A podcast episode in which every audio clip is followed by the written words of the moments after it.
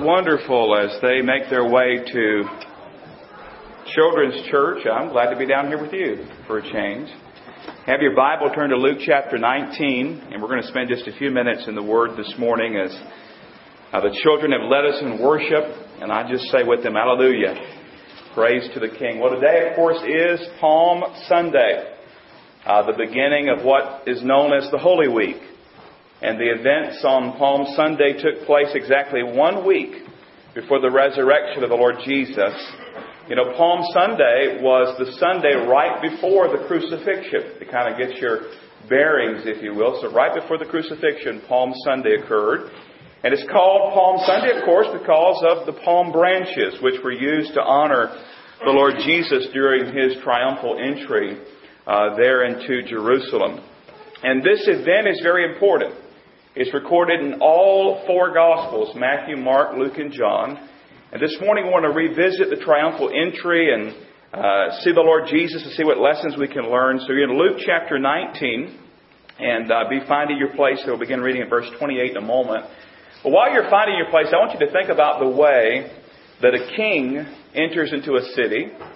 Or if it's more helpful, think about the way even our president comes into a city.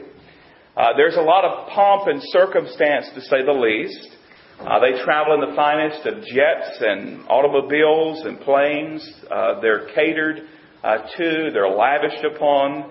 There's usually a great display of power and and their protection. I'll never forget watching President Bush's motorcade as it rolled through Oak Ridge, Tennessee.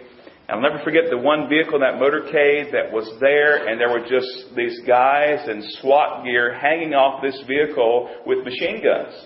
And I'll never forget that. And I thought, man alive, somebody would be crazy to try to even approach this thing, uh, much less try to harm the president. But I want you to think about the way an earthly king or an earthly ruler enters into a city. And while you're thinking about that, look at the way King Jesus entered to Jerusalem. Luke 19, verse 28. When he had said this, he went on ahead, going up to Jerusalem. And it came to pass when he drew near to Bethphage and Bethany, at the mountain called Olivet, that he sent two of his disciples, saying, Go into the village opposite you, where as you enter you will find a colt tied, on which no one else has ever sat. Loose it and bring it here. And if anyone asks you, Why are you loosing it? Thus you shall say to him, Because the Lord has need of it. So those who were sent went their way and found it just as he had said to them. But as they were loosing the colt, the owners of it said to them, Why are you loosing the colt? And they said, The Lord has need of him. Then they brought him to Jesus, and they threw their own clothes on the colt, and they set Jesus on him. And as he went, many spread their clothes on the road. Then, as he was now drawing near the descent of the Mount of Olives, the whole multitude of the disciples began to rejoice and praise God with a loud voice for all the mighty works which they had seen, saying, Blessed is the King who comes in the name of the Lord. Peace in heaven and glory in the highest. And some of the Pharisees called to him from the crowd, Teacher, rebuke your disciples. But he answered and said to them, I tell you that if these should keep silent, the stones would immediately cry out. We're calling this morning's message Responding to the King. And in our few minutes together, we want to look back and look what took place here on this first Palm Sunday and then learn some lessons we can apply to our hearts and lives today. As we respond to the King today, first of all, we learn this. We need to listen to Him. We need to listen to Him. You know, verses 28 through 31 there tells a very interesting account. The Lord Jesus tells two of his disciples to go into this village, and when you go in this village, you're going to find a colt. And the colt will be tied up there, and I want you to untie the colt, and I want you to bring it back to me. And, and if anybody says to you, why are you unloosing the colt? What are you doing? I want you to say simply, because the Lord has need of him. Now in the commentaries and in the studies that you would go back and read, several questions surface. Maybe they surface in your mind this morning. Some want to know, well, did the Lord Jesus prearrange this? Did he already go ahead and tell these people who owned this colt that he was going to be using it? Did he already work all these things out beforehand? Well, I'm inclined to say no. Because why? Well, he says in verse 31, if anybody asks you what you're doing or why you're taking the colt, just say because the Lord has need of it. You know, if the Lord had already prearranged it, I don't think there'd be any questions. They would just say, hey, are you Jesus' disciples? Yeah, well, here's your colt.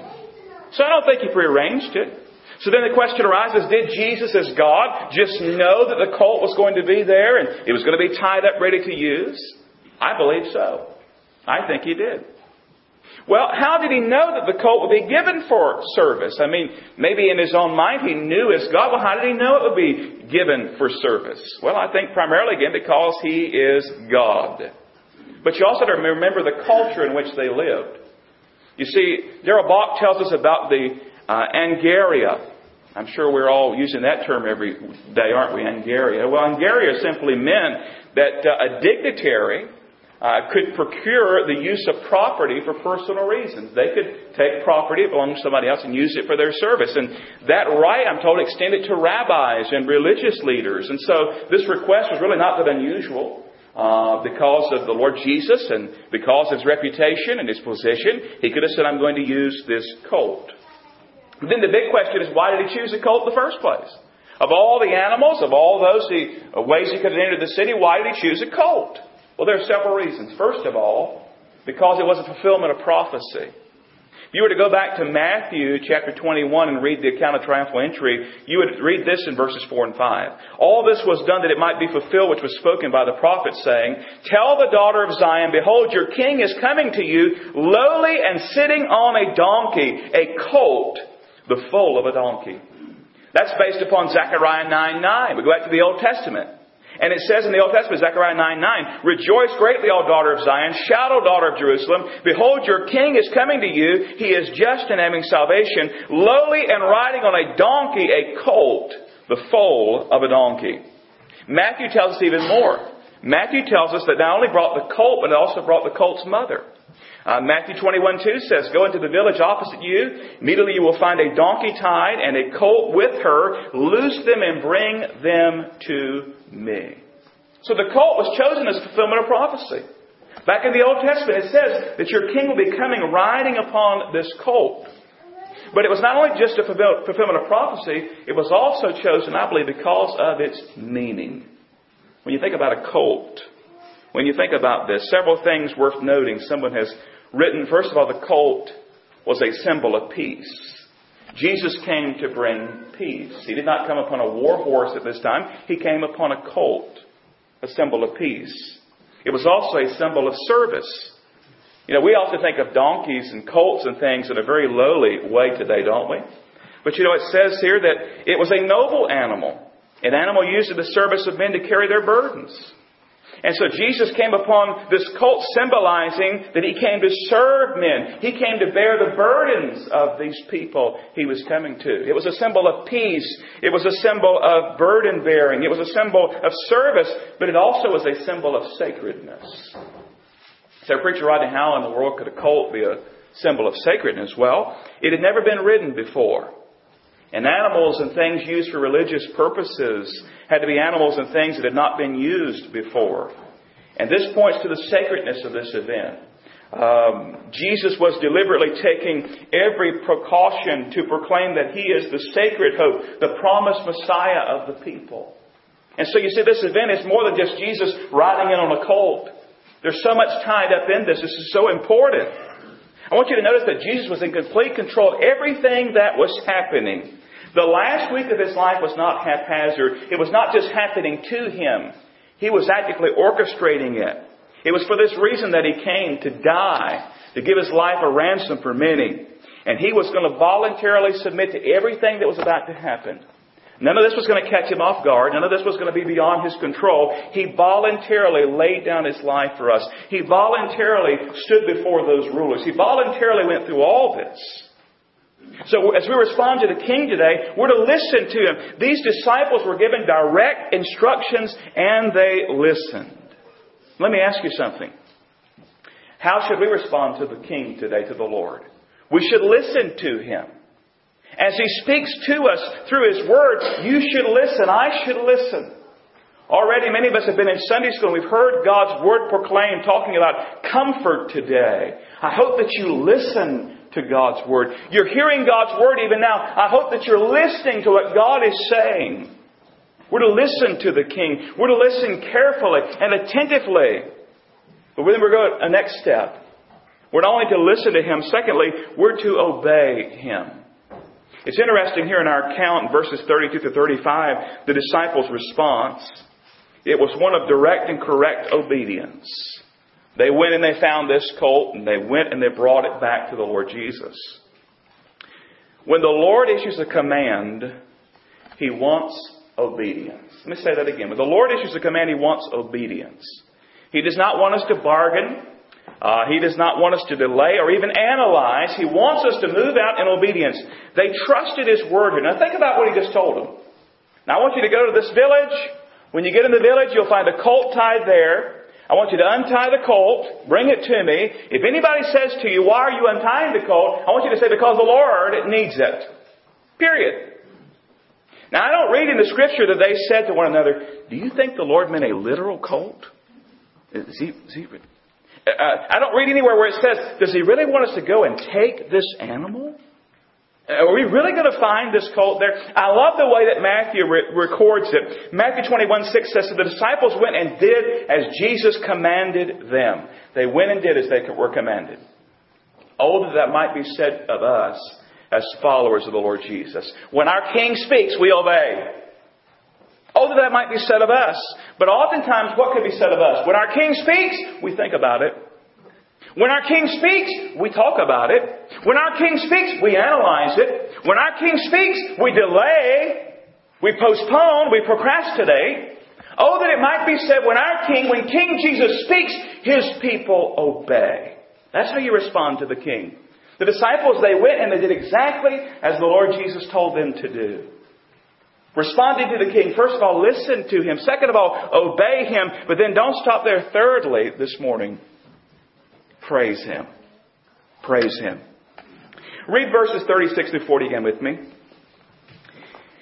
Let's back up to verse 35. Then they brought him to Jesus and they threw their own clothes on the colt and they set Jesus on him. Do you see this? They set the Lord Jesus on the colt. And as he went, many spread their clothes on the road.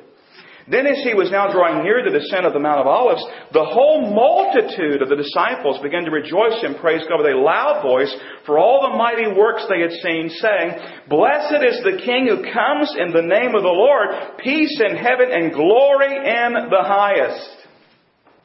Now I want to be honest with you. The disciples and the multitude that day really did not grasp the full significance of what was taking place. They did not grasp it. You say, Preacher, how can you say that? Well, listen to what John 12, 16 says. Same account of the triumphal entry. John 12, 16 says, His disciples did not understand these things at first. But when Jesus was glorified, then they remembered that these things were written about him, and they had done these things to him. So can you see it in your mind's eye as he's coming down there, and they have put him on this colt, on their clothes, and others have spread their clothes out on the road and they began to take the palm branches there. Matthew 21, 8 and 9 says, And a very great multitude spread their clothes on the road. Others cut down branches from the trees and spread them on the road. Then the multitudes who went before and those who followed cried out, saying, Hosanna to the Son of David! Blessed is he who comes in the name of the Lord! Hosanna in the highest! Can you in your mind's eye see this scene as the Lord Jesus comes riding into Jerusalem? Do you understand exactly what's going on here? Do you catch the significance of it? Warren Wiersbe helps us understand exactly what's being talked about. Of course, first of all, there's two reasons. Two reasons here. He says it's the only time, the only time that Jesus permitted a public demonstration on his behalf. The only time. And he did so for two reasons. First of all, we've already talked about, it was a fulfillment of prophecy. Zechariah 9 9 said this would take place. It's a fulfillment of prophecy. Can't even get it out. Fulfillment of prophecy. But the second reason, I want you to hear this. The second reason was this demonstration was to force the Jewish religious leaders to act. In other words, they had hoped to arrest him after the Passover, Matthew 26, 3 through 5. But God had ordained that his son be slain on the Passover as the Lamb of God to take away the sin of the world, John 129. You know, you read about other attempts where it says his hour had not yet come. Well, beloved, his hour had come here. And when these religious leaders saw this great celebration of bringing the Lord Jesus in here in this triumphal entry, the leaders knew they had to act. And they were going to have a willing participant in that. A man by the name of Judas Iscariot, who was willing to help them.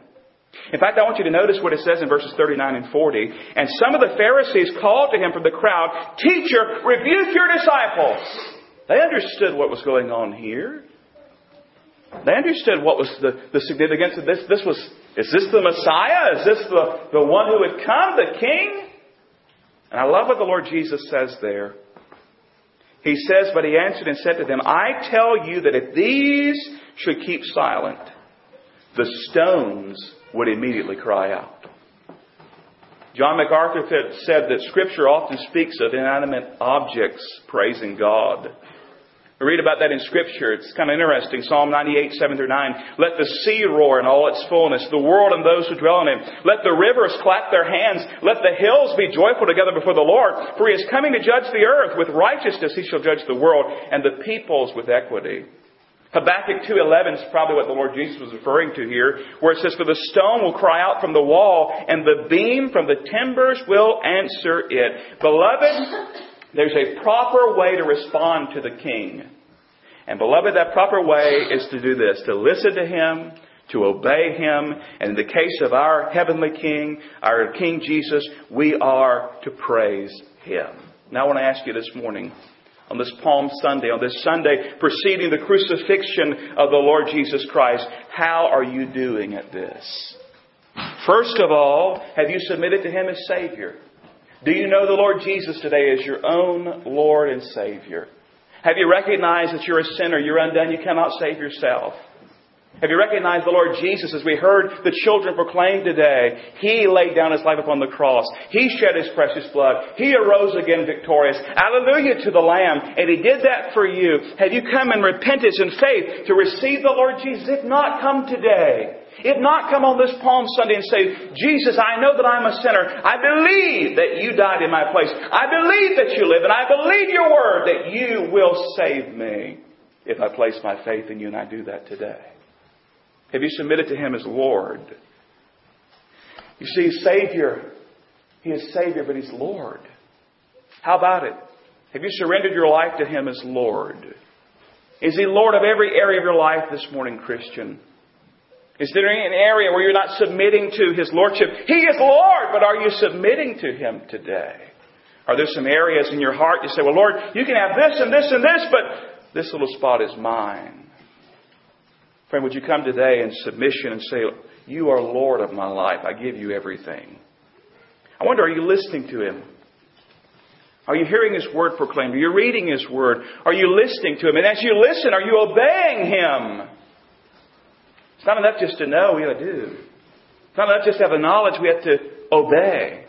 And then I wonder, are you praising Him? What about this worship service? Is this just something you came because it's Palm Sunday. The kids are going to be doing a program, and I just want to come and see them. Listen, we're here to praise the Lord. We're here to honor the Lord. We're here to glorify God. Are you praising Him? He is worthy of our praise. He is worthy of obedience. He is worthy of our lives. I cannot help but to think, and we're almost done, of Revelation chapter 4. Revelation chapter 4 verse 11 says this, You are worthy, O Lord, to receive glory and honor and power, for you created all things, and by your will they exist and were created. He is worthy today. He's worthy of your life. He's worthy of your obedience. He's worthy of your praise. He alone is worthy. He is King Jesus. Now, how do we respond to a king? Very simply, we gave you three things today. We're to listen to him, we're to obey him, and we're to praise him. We find that here in these disciples' lives as they had that very first Palm Sunday. Go and get that colt. We're going to go get the colt. Bring him back. Set him on it. Spread out your clothes and palm branches. Hosanna, Hosanna! Blessed is he who comes in the name of the Lord. Do you know him today? Let's pray. Father, We thank you for the Lord Jesus. We thank you for the triumphal entry. We thank you for your blessings in our life. I pray right now your Holy Spirit would have his willing way in our midst. If anyone's here today not saved, I pray today will be the day they come to a saving knowledge of the Lord Jesus. Father, if anyone's here today who knows Christ but maybe is resisting some area, resisting his lordship, I pray today they'll submit. Lord, I pray that you would receive honor and glory. Bless this invitation, I pray. In Jesus' name, amen. Our hymn of invitation this morning, I think, is a very appropriate one. 161 Crown him with many crowns, the Lamb upon his throne. I wonder today as we sing, do you need to know the Lord Jesus as Savior? You need to come and submit some things today. You need to come in a fresh surrender, maybe a fresh season of praise. The altar is open today. I invite you to come. And come and pray here. Come and pray here today. Come and allow someone to share the gospel with you. 161, I want you to stand up and sing out with all your heart. Crown him with many crowns, the Lamb upon his throne. 161, let's stand and sing. You come as we sing, friends.